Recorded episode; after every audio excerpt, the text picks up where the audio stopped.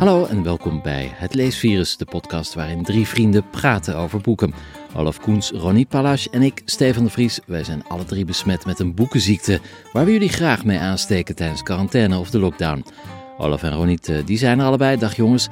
Uh, ja, wat hebben jullie de afgelopen dagen gelezen? We beginnen met uh, Olaf. Ja, ik, het, um, ik heb een heel mooi boek gelezen. Uh, het is een beetje tragisch, want ik, ik, ik ben begonnen met het boek in Istanbul. en ik ben nu, nu alweer bijna drie weken in, in Nederland. En dat boek heb ik niet meegenomen. Dus ik ben naar de boekhandel gefietst om het boek te kopen voor de laatste 80 pagina's die ik nog niet gelezen had.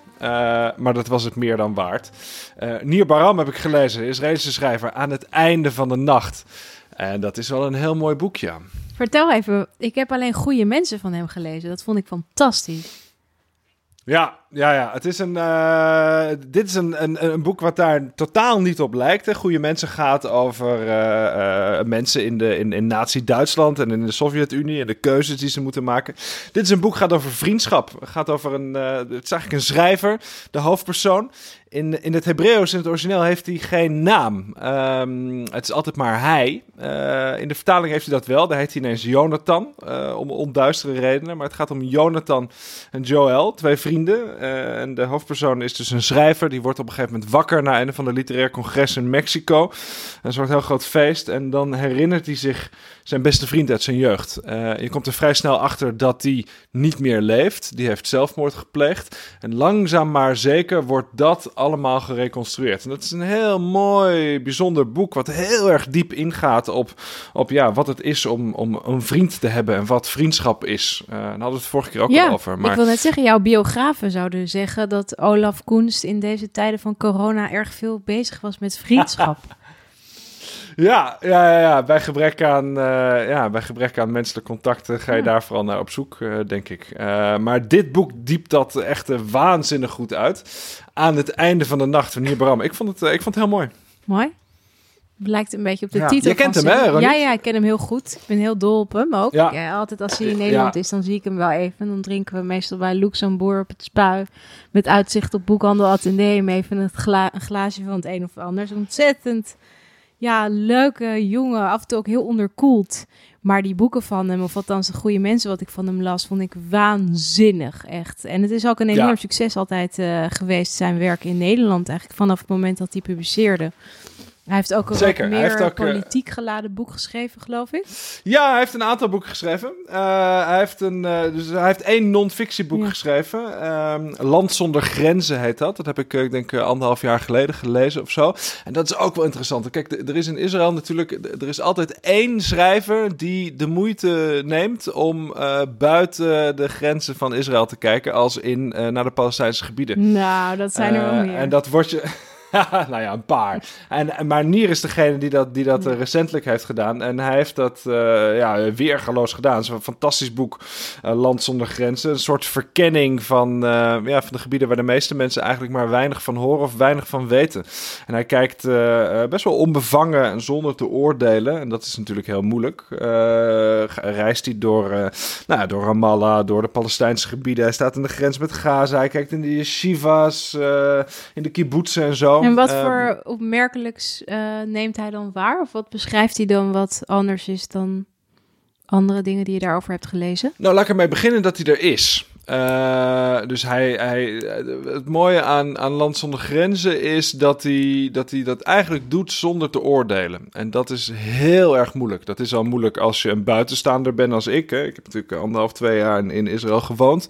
Uh, dan is het al moeilijk om niet te oordelen. Maar als je Israëli bent uh, en daar bent opgegroeid, um, ja, zie dan maar eens onbevangen op zo'n plek rond te lopen. En toch doet hij dat op een bepaalde manier. Hij neemt iedereen um, gelijk. Iedereen is voor hem gelijk een beetje. Hij, hij praat vrij onbevangen um, in dat boek met iedereen die hij tegenkomt. En het is een soort, het is een soort reis langs, langs de grenzen van, van, van Israël en de Palestijnse gebieden. Erg mooi. Ja, in de vorige podcast had je het over Reis naar het einde van de nacht van uh, Louis Ferdinand Céline. Ja. Dit boek heet Aan het einde van de nacht. Ja. Is dit dan de bestemming waar Céline uiteindelijk uh, uitgekomen zou zijn? Nee, we hebben niet zoveel met elkaar te maken. Dit gaat echt heel erg diep in op, op, op herinneringen, op een, op een, op een jeugdvriendschap. Uh, het is het Jeruzalem van de jaren 80, van begin jaren 90. Uh, Tel Aviv van nu zit er heel erg in. Nee, Celine gaat de hele wereld over. Uh, Nier Baram blijft, blijft netjes thuis. ja, het is, het is een bijzondere schrijver. Ik heb hem een paar keer ontmoet. ook één keer inderdaad in, in Nederland. ik heb hem ook wel eens in Israël voorbij zien komen. Ik kwam wel eens tegen op feestjes. Het is, het is een hele leuke jongen. Hij is vrij bescheiden, een beetje, beetje behouden. Maar het is ook echt wel een rocker of zo. Weet je, het is echt een Zo'n gast die gewoon in een trainingspak op een feestje eh, met een joint in zijn mond voorbij loopt. En, nou, een leuke, leuke kerel. Bijzondere jongen. En wat ik zei, hij is een van de weinigen die de moeite neemt om um, buiten de grenzen van Israël te kijken in de Palestijnse gebieden. Dat, ik, zei, ik zei net, hij is de enige. Maar dat zijn er echt niet, niet heel veel. Dat wordt hem ook nooit in dank afgenomen. altijd als weer de, de, de, de pleuris uitbreekt, dan vertelde hij me een keer, dan moet hij twee weken lang zijn mond houden. Omdat hij anders volledig vergruist wordt. Dus dat, nou ja, dat is best, uh, best knap. Um, en dit boek heeft iets. Uh, het, het, is natuurlijk een wordingsroman. Uh, het is een reis langs, langs zijn eigen geschiedenis. Maar er zit heel veel in. Hè? Zijn moeder gaat dood aan kanker. Um, zelf krijgt hij een kind waar hij niet heel goed mee om kan gaan. Dan die beste vriend die pleegt uiteindelijk zelfmoord. Um, waar je langzaam maar zeker begint te begrijpen hoe dat is gebeurd. Um, ik vond het wel, en dat heb ik niet vaak, ik vond het een moeilijk boek. Kijk, de reden dat ik het niet in één keer heb uitgelezen en dat ik het dus deze week nog een keer moest kopen, um, is dat ik er, ik deed er lang over. Het is echt, het zat vol met hele moeilijke passages waarin, waarin die vriendschap of de mens of wie je dan ook bent uh, wordt uitgediept. Het is geen, uh, geen easy read. Dus een wat lastig, maar wel mooi boek van een aparte schrijver volgens jou. Uh, het, is, het is inderdaad een, eh, een, eh, een, wonderbaarlijk figuur en een heel bijzondere schrijver. Want hij schrijft dus hele verschillende boeken. Je, je, had het net over, over goede mensen. Nou ja, dat is, dat is een, een, een, een, bijna een soort geschiedenisboek. Uh, is een roman natuurlijk, maar het gaat echt over Nazi-Duitsland en de Sovjet-Unie. hij heeft ook nog Wereldschaduw geschreven, een roman, Land zonder grenzen, non-fictie. En dan dit, wat, wat weer over een totaal andere tijd gaat. Hele veelzijdige, bijzondere schrijver. Dus Nier Baram aan het einde van de nacht, de tip van uh, Olaf Koens verschenen bij uh, De Bezige Bij.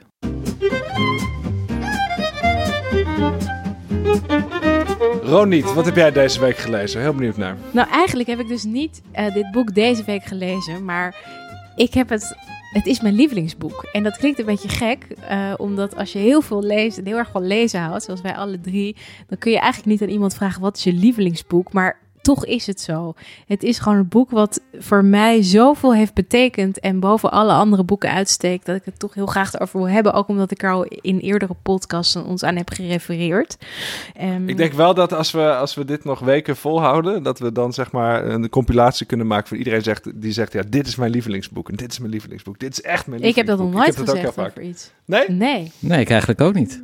Ik heb wel een heleboel oh, lievelingsboeken en dat verandert ook. Soms dan denk ik, ik heb een lievelingsboek en dan een paar jaar later denk ik, hè, vond ik dat nou zo leuk? En soms ontdek ik een nieuw boek. Het, het is niet echt uh, gebeiteld in marmer, mijn lievelingsboek. Nou, ik, ik, ik ben daar een stuk simpeler in. Het is voor mij, uh, het, het, het, het, het, het lievelingsboek is het beste boek wat ik de afgelopen paar weken heb gelezen. Oh nee, dus, voor mij beslist niet. Nee, ik heb echt een boek en dat blijft voor altijd mijn lievelingsboek. Dat weet ik zeker. Maar voordat ik het er heel lang over blijf hebben, moet ik misschien toch even vertellen welk boek het is. Ja, voor de draad mij niet. Het is een boek van Michael Cunningham. En Michael Cunningham vind ik een heel erg bijzondere schrijver. En die is voornamelijk beroemd geworden met het boek waar ik over ik het nu graag uh, wil hebben.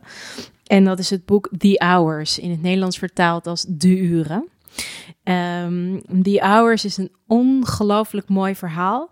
Dat eigenlijk um, drie parallel lopende verhalen vertelt van drie vrouwen in drie verschillende periodes um, in één dag.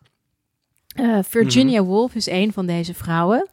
En zij begint met het boek Mrs. Dalloway. En uh, je ziet ook in het boek het personage van Virginia Woolf zoals ze geweest moet zijn met veel zenuwinzinkingen en ingewikkeld moeite hebben met het leven en ondertussen een enorme uh, drang tot schrijven. En dan zie je parallel lopend daaraan twee andere karakters in het boek die in een hele andere tijd leven. Uh, te weten Laura Brown, die leeft in de jaren 50, een beetje zo'n suburban life, die sterk doet denken, dat sterk doet denken aan het leven dus van Mrs. Dalloway in het gelijknamige boek van Virginia Woolf. Een leven wat een beetje saai is. Ze weet eigenlijk helemaal niet wat ze... Hè, ze heeft het gevoel dat ze veel meer kan dan waar ze beland is. Dat ze een beetje een slachtoffer is van haar tijd. En uh, Clarissa Vaughn, en dat is gewoon in uh, eh, 2000 of 2001 in, uh, in New York. En um, in die zin is het dus een, een soort drie vertelling van drie vrouwen. En wat heel erg centraal staat in het boek is Um, nou, op een bepaalde manier eenzaamheid. Mensen vragen me altijd: wat vind je zo mooi aan het boek? En het is eigenlijk heel ingewikkeld om uit te leggen, omdat heel veel mensen daar iets anders in lezen. Dat is me wel opgevallen als ze het boek lazen. En voor mij gaat het boek heel erg over eenzaamheid. Hoe je uh, um, uh, op, op ieder op zijn eigen manier gevangen kan zitten in het leven. Maar niet alleen gaat het over eenzaamheid, het gaat ook, en dat is heel typisch voor uh, Michael Cunningham, die heeft het altijd over drie personen in zijn boeken. Het is altijd een soort driehoeksverhouding, ook al leven ze niet in dezelfde tijd en hebben ze in die zin niet direct iets met elkaar te maken. Maar um, het gaat ook vaak over homoseksualiteit. Uh, hij is iemand die best wel een prominent ja, lid, vind ik een beetje een raar woord, maar is van de gay community in, in, uh, in Amerika en daar ook zich heel erg over uitspreekt. En hier zie je dus dat um, homoseksualiteit ook een hele belangrijke rol heeft in het boek, omdat uh, Virginia Woolf refereert aan een kus die ze ooit gehad heeft met een vrouw. Uh, Clarissa Vaughn, die heeft een relatie met een vrouw in het boek, maar heeft daarvoor een hele belangrijke relatie gehad met een man die homoseksueel is, een hele beroemde dichter is geworden. En dat is nogal een belangrijk gegeven, omdat zij op die dag in uh, waar dit boek uh, zich op focust, is zij bezig met het organiseren van een feestje rondom een uh, prijs die hij krijgt voor zijn poëzie. En dan mijmert ze heel vaak terug naar die tijd, hoe het toen geweest is. En hij is later, ze zijn uit elkaar gegaan. Zij is in een homoseksuele re relatie gekomen en hij ook. En hij is de dichter in het boek, maar hij heeft ook weer iets te maken met die Laura Brown, dit andere figuur uit de jaren 50 die zo vastzit en een taart wil bakken voor haar man omdat hij jarig is. Dat is haar grootste accomplishment eigenlijk. Zij wil bewijzen dat ze dit leven aan kan, dat ze die man aan kan of niet aan kan, maar ze wil zijn, zijn liefde, haar liefde bewijzen voor die man door het bakken van een taart. En dan mislukt het bakken van die taart en dan komt haar buurvrouw langs en die maakt een beetje Um, ja, she makes fun of her over die taart, want die is niet helemaal goed gelukt. En dan geeft ze een kus op haar mond. En dat betekent heel veel voor haar. Nou ja, het klinkt allemaal een beetje onsamenhangend zoals ik het nu vertel. Maar die drie verhalen van die vrouwen hebben op een hele intense manier eigenlijk heel veel met elkaar te maken. En doen je heel veel vragen over je eigen leven. Over hoe je in het leven staat. En of je de positie in je leven, of je dat eigenlijk wel kunt ja, meten met wie je wil zijn. En, en komt, daar, komt daar die eenzaamheid uit dan? Dat, dat, dat je dat blijkbaar niet kan meten of dat je uiteindelijk niet weet waar je staat? Nou, dus ik denk dat zij alle drie weten waar ze staan, maar het is voor alle drie op een bepaalde manier niet genoeg. En ze komen er ook niet helemaal echt uit, totdat het leven van hen alle drie een dramatische wending neemt. En met Virginia Woolf is het natuurlijk zo dat zij zelfmoord heeft gepleegd. Die andere twee zal ik even niet over uitweiden, want dan geef ik te veel weg. Maar er moet iets dramatisch gebeuren willen ze weer met een soort echtheid in het leven staan. Met een besef in het leven staan van dit is het leven waar ik oprecht voor kies. Waar ik bewust voor kies. En dat is heel erg uh, bijzonder. En dit is dus ook, en daarom refereerde ik er vorige keer aan, omdat ik het had over unorthodox. Dit boek is ook verfilmd. En normaal zijn verfilmingen altijd ruk. Dit is echt verschrikkelijk. Maar die Hours komt gewoon in de buurt van het boek van die Hours van Michael Cunningham. En dan is er een prachtig moment, want het zijn ook drie topactrices die het spelen. Julianne Moore, Meryl Streep en Nicole Kidman. En dan uh, komt Laura Brown, als ze wat ouder is, komt ze thuis bij um, um, Clarissa Vaughn, bij, die Meryl Streep speelt. En dan vertelt ze hoe ze haar gezin in de steek heeft gelaten, want dat heeft ze gedaan. En dan zegt ze: It was a choice between life and death. I chose life. En dat is zo onwaarschijnlijk indrukwekkend, omdat iedereen natuurlijk een moeder zou veroordelen die haar gezin in de steek laat. Maar ze zegt het met zo'n overgave en je hebt zo gevoeld, hij heeft zo inleefbaar gemaakt hoe dood dat leven in die 50-jarige suburbs moet hebben gevoeld voor haar, hoe ze daar niet uit kon komen, dat je bijna haar beslissing gewoon kan voelen en begrijpen en zelfs kunt respecteren. En dat is zo knap gedaan. Dat is bewonderenswaardig hoe Michael Cunningham die drie op een bepaalde manier opgesloten levens neerzet. Het is echt een schitterend boek. Mooiste wat ik ooit gelezen heb. En, en denk je, Ron, niet dat jij uh, dus lijden nodig hebt of drama om in het leven dan uh, de juiste keus te maken? Is dat wat ja, je uit het boek had? natuurlijk. Je hebt altijd lijden nodig. Kom op, ik ben Joods. wat denk je zelf? Nee, ik denk zeker, het is net zoals met muziek. Ik kan niet van muziek genieten waar geen mineur in zit. Dat lukt me gewoon niet. Ik kan er niet tot verhouden. Ik voel er niks bij. Er moet iets van drama zijn om, om ja, misschien om te weten wat je leeft, dat je leeft en om te weten wat er op het spel staat. Dus een happy end is niet voor jou weggelegd? Nee, happy end, boring. Nee. Ja, nee maar het gaat uiteindelijk gaat het bij een boek helemaal niet per se om de plot of om het verhaal. Het gaat natuurlijk. Het, het, stijl en verhaal gaan altijd hand in hand. En deze stijl is zo overrompelend dat ja, het is, het is werkelijk schitterend. Maar het verhaal is trouwens ook briljant. Het is, het is echt een meesterwerk. Wanneer heb jij voor het laatst voor iemand een taart gebakken, of niet? Nou, eerlijk gezegd, niet zo heel erg lang geleden. Oh ja. ik kan dat best, Olaf. Of je, denk je dat ik dat niet doe? Maar niet om te bewijzen dat ik, van hem hield of zo. Gewoon omdat ik het leuk vind om, om uh, samen met mensen te eten. In het Hebreeuws zeg je... Uh, Mana beyachat. Het maaltijd samen eten is als olie voor een vriendschap. Kijk. Hebben we het weer over vriendschap. En over eten. Twee van mijn favoriete onderwerpen. Althans, eten. Van vrienden weet ik niet zoveel. Er zit wel iets. Ik moet even nadenken over, over, over het bakken van een taart. En als het dan mislukt en wat een drama dat kan zijn. Dat, dat is wel zo. Dat is ik zelfs. Ja, maar dat is vooral als je echt iets wil bewijzen. Maar zij wil echt met het bakken van die taart. Het bakken van die taart is een metafoor. Voordat ze wil bewijzen dat ze hem lief kan hebben en dat ze in dit leven kan blijven. Maar dat kan ze natuurlijk niet. En dus mislukt in ieder geval voor haar gevoel al die taart. En dat is waarom het zo goed is. Wil je eigenlijk zeggen dat heel Holland pakt een, een hoog literair gehalte heeft? Nee, dat wil ik beslist niet zeggen. Nee, dat moeten wij maar zeggen. Maar er is, dus, kijk, natuurlijk is het een metafoor. Maar er zit iets heel iets moois inderdaad in het bakken van een taart. Hè. Mijn, mijn vrouw zegt altijd, die gelooft daar heilig in, dat deeg mislukt als je boos bent. Dus als je, uh, als je chagrijnig bent en je staat een taart in elkaar te slaan, zo van godverdomme, je bent met de deeg bezig, dan lukt dat niet. En dat is ook zo. Ja, maar, maar het is ook, uh, nee, maar mensen moeten ook niet onderschatten hoe intiem eten is. Ik, ga, ik, nou, ik zou bij wijze van spreken nog sneller met iemand de lakens delen dan dat ik met hem uit eten ga. Ik vind eten een heel intiem iets. Voordat ik met een man ga eten, uit eten gaan, die, die, hè, een man die niet vriendschappelijke man is, zou ik maar zeggen, dan moet er echt, echt een tijdje uh, overheen gaan, omdat ik dat iets heel intiems vind. Ik, ga toch, ik, ga, ik ben met een hoop mensen uit eten geweest. Uh, en, en, nee, maar met romantische gevoelens? Ja, ja. Ja dan kan jij meteen eten. Nee, want ik, ik kan dan heel snel afknappen ook op dingen. Weet je, dan zie ik iemand bijvoorbeeld een vork zo rechtop zetten alsof het een soort schep is. Nou, dan kan ik al niet meer eten. Of iemand uh, eet op een andere manier die me irriteert. Dan, dan houdt alles meteen op. Daar, daar valt of staat alles mee. Dus dat probeer ik zo lang mogelijk voor me uit te schuiven. Dat de rest dan zo leuk is dat het in ieder geval het eten niet kan. Uh, dat het eten het niet meer kan verpesten. Maar goed, misschien is dit mijn persoonlijke hang-up.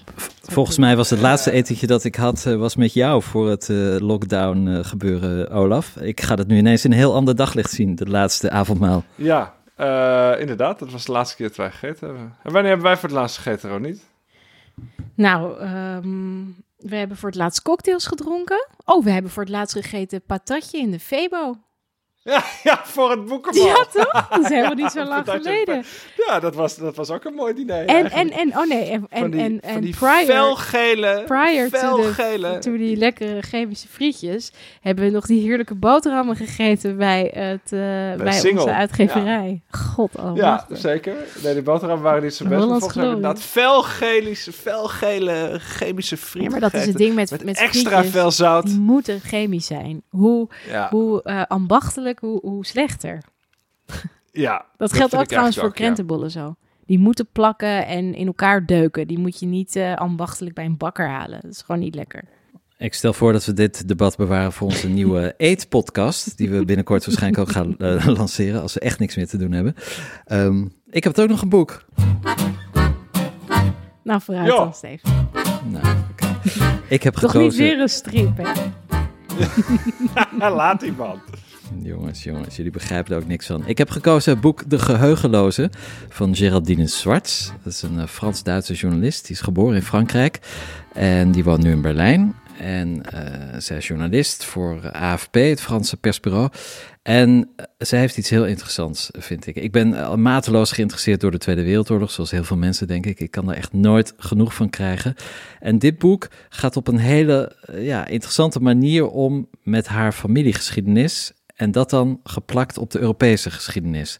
Geraldine Swartz, uh, haar vader is Duits en haar moeder is uh, Frans. Nou, dat is op zich al genoeg ingrediënten voor een totale identiteitscrisis.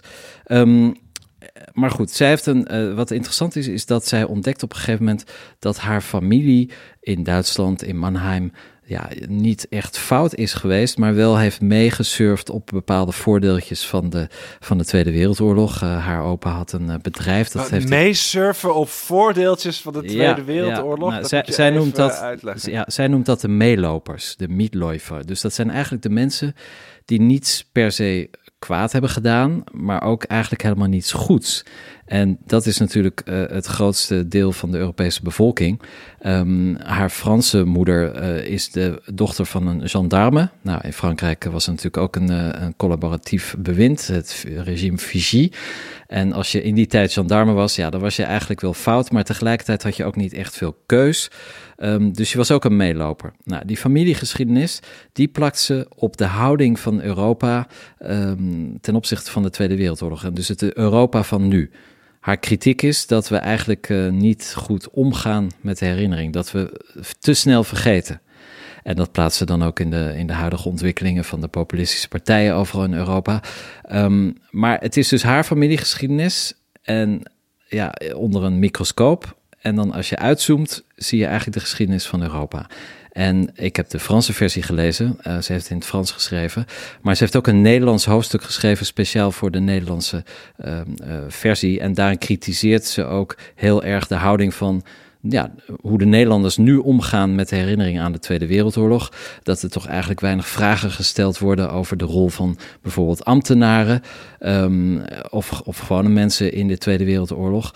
Um, en ja, dat is heel fascinerend in, in deze tijd waarin we in sommige streken weer uh, neonazies Maar wat uh, bedoelt ze dan met weinig vragen aan ambtenaren? Want daar is toch best wel veel over bekend, juist? Nou, dat vindt zij dus niet. Oh. Um, zij vindt dat Nederland te makkelijk uh, er overheen is gestapt dat ook de Nederlandse maatschappij een hele grote rol heeft gevolgd, uh, gespeeld uh, bij ja, de uit, uitroeiing van, van de Joden. Um, ze vraagt zich dan mm. ook af, um, hè, ze schrijft ergens in een interview dat nergens in Europa hebben zo weinig Joden het overleefd als in Nederland. 75% werd gedeporteerd. In Frankrijk was dat 25% en in Italië maar 9%. En dat waren twee met het Derde Rijk collaborerende staten. En zij... Maar in Frankrijk zijn ze wel op eigen initiatief mensen lekker uit hun huizen gaan trekken. Precies, dat schrijft ze ook. Um, zij heeft ook grote kritiek op Frankrijk. Uh, want in tegenstelling tot Duitsland is dat land nog lang niet in het reinen met het herdenken van, van hm. de rol in de Tweede Wereldoorlog. Maar ja, zij is, gaat dan naar een museum um, in Nederland, uh, de Hollandse Schouwburg, de plek waar uh, de Joden werden verzameld voordat ze um, afgevoerd werden naar de kampen. En daar ziet ze dan eigenlijk helemaal geen antwoord op de vraag waarom er 75% werd gedeporteerd. Uh, geen vragen over de rol van, van ambtenaren, van de Amsterdammers. Um, en dat, dat schokt hij. En, en, dan gaat ze ook naar het Joost Historisch Museum. Um, en daar merkt ze dan op dat er aandacht is voor het Koningshuis. Maar dat in vijf jaar toespraken van Wilhelmina vanuit Londen slechts driemaal de Joden zijn genoemd. Ehm, en het woord slechts staat niet eens erbij bij de beschrijving in het Joods Historisch Museum. Dus zelfs in het Joods Historisch Museum wordt het een beetje met de, ja, de mantel der liefde is misschien niet de goede uitdrukking, maar daar wordt niet echt stilgestaan bij ehm, de rol van de Nederlanders, de gewone Nederlanders, en de meelopers. En duidt ze dat dan ook nog? Geeft ze daar dan een verklaring voor? Of gaat ze op onderzoek uit waarom dat dan zo is? Ja, uh, voor haar is Duitsland een, een voorbeeld van hoe je om kunt gaan uh, met het verleden, hoe je dat kan verwerken en, en, en hoe de. Ja, maar daar overdrijven ze het ook weer. Daar vertellen ze kinderen van zeven, die nemen ze mee naar kampen. En dan zeggen ze, kijk eens wat wij hebben gedaan. Dat kinderen van zeven zich helemaal te pletter schrikken, toch? Nou, het, het interessante dat zij zegt in haar boek is dat zij, uh, dat zegt ze ook, en, en daardoor zijn Duitsers heel erg schuldbewust. En, en dat is natuurlijk een negatief beeld, uh, zelfbeeld van Duitsers voor heel veel voor jongeren. En dat, volgens haar, maakt die jongeren vatbaar voor rechtsextremisme.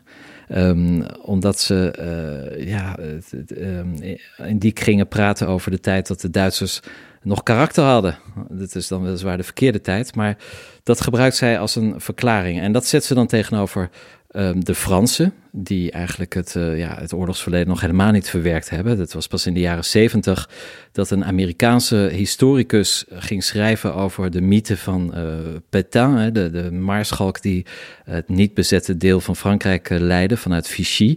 Um, er zijn nog steeds heel veel Fransen die, die beweren dat, dat Frankrijk alleen maar uit verzetshelden bestond. Ik ken er zelf nog wel een paar dat Frankrijk de oorlog heeft gewonnen. Maar over Vichy, ja, dan zeggen ze dan, dat was niet Frankrijk. Uh, dat, was, dat, dat, was Pétain, maar het was wel degelijk Frankrijk. Nou, en daar, daar gaat ze dan, uh, schrijft ze heel erg goed over met allerlei anekdotes uit haar familie. Um, zowel uit de Duitse kant als de Franse kant. En dat extrapoleert ze dan naar het Europa van vandaag. Um, de gevaren die ons nu boven het hoofd hangen. En ook het feit dat we nog steeds niet in het reinen zijn met wat er gebeurd is in, in de Tweede Wereldoorlog. Maar het is... Dat, dat, laatste, dat laatste element, zeg maar, dat, dat, dus dat, dat dat gegeven moet worden gebruikt als een waarschuwing voor het populisme nu, of, of, of dat dit uh, de politiek nu moet duiden, dat vind ik een beetje...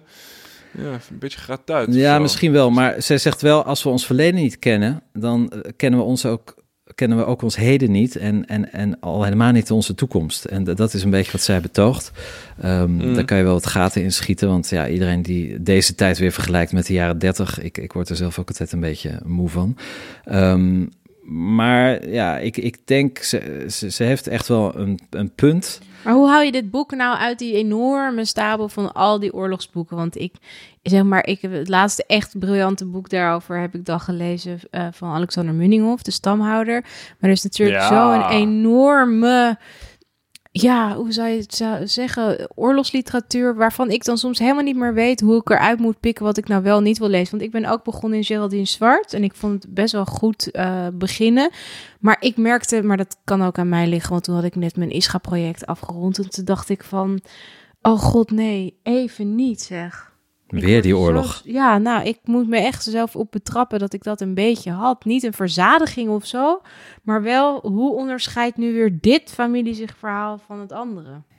Ja. ja, dat is natuurlijk altijd de vraag bij familieverhalen. Ik was er in ieder geval wel door gegrepen, ook omdat er heel veel kleine voorbeelden zijn uit, uit het familieleven. En ook dat zij dan uh, per ongeluk eigenlijk allerlei papieren ontdekt van, bij haar, bij, van haar vader of van haar grootvader.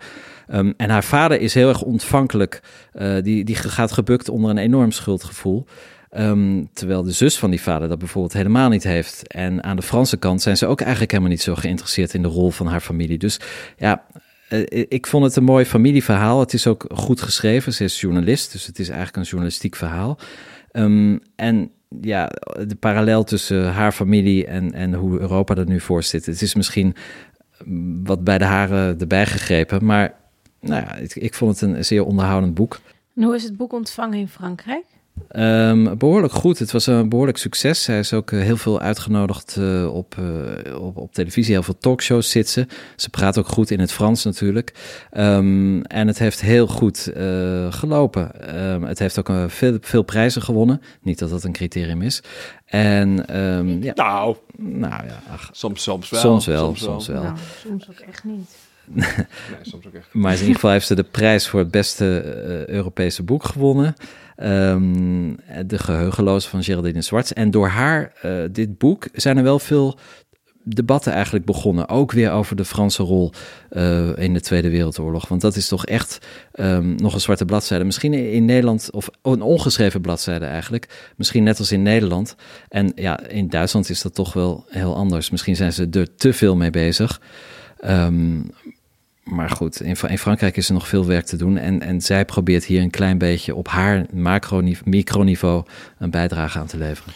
Hey, Ronnie, je noemt het net even tussen, tussen neus en lippen door, maar de stamhouder van Alexander Munninghoff. Dat ja, daar moeten we eigenlijk nog een eh, fantastisch boek, hè? hele andere podcast wow, aan Ja, daar zouden we tien afleveringen aan kunnen wijden. Dat, dat, kun je niet eens in fictie vangen, zoiets. Ik bedoel, dat dat non-fictie is, dat mag echt een godswonder heten. Want als iemand me zo'n manuscript zou hebben ingeleverd als een roman, dan zou ik zeggen, ja, ga maar even terug, want dit is Ja, even terug naar de tekentafel. ja. Ehm, eh, dat gaat over een, uh, een, een, grootvader die um, ja, heel snel heel rijk wordt, bij de SS zich aansluit, daarna heel rijk wordt. en, um, en zijn ja. fortuin tussendoor helemaal nog verliest. Ja, dat verliest en dan een, een, een, een, een zoon, uh, hoe die daarmee omgaat. Uh, Wauw, Alexander Munninghoff is natuurlijk uh, journalist. Vijf kinderen die en passant geweest. verloren ja, kinderen die kwijtraken. Het is een uh, enorm uh, verhaal. Het is ook echt een, uh, een verhaal waarvan je ziet van dat, dat heeft die man zijn hele leven moeten vertellen. En wat en echt godzijdank knap is eraan, want ik, ik, ik werkte toen bij de uitgeverij waar dit boek uitkwam. En ik hmm. was onder meer verantwoordelijk voor um, de verkoop van, buitenlandse, van Nederlandse titels naar het buitenland. Hmm. En ik kreeg het maar niet verkocht in Duitsland. Het wilde maar niet lukken. En dat heeft nu, uiteindelijk. Het is wel gelukt, toch? Ja, uiteindelijk is het me gelukt na drie jaar volhouden. Maar waarom lukte het nou niet? Omdat die Duitsers het niet konden accepteren dat hij geen stelling nam in het boek. Dus dat hij oh, niet heel duidelijk een of ander veroordeelde. Wat ik juist de kracht ook vond van het boek. De vertelling aan zich. En voor de Duitsers was dat dus heel erg ingewikkeld om met dat gegeven juist om te gaan. Want die willen heel duidelijk van iemand weten: dit is goed en dit is fout. Ja, ja ademloos boek. Het is echt, uh, echt heel erg mooi. De stamhouder van Alexander Munninghoff. Ja. Wat een, wat een, wat een, mens. Uh, extra vierde tipje. Nou, dat zijn vier tips, vier boeken. En de titels van de boeken die we bespreken in deze podcast kun je terugvinden op Twitter en op Facebook. Allebei het Leesvirus. En daar kun je ons ook uh, van commentaar voorzien. En als je ons leuk vindt, laat dan een review achter op een van de podcastplatforms. Was je handen, lees een boek en tot de volgende keer. Dag jongens. Dag Ronnie. Dag.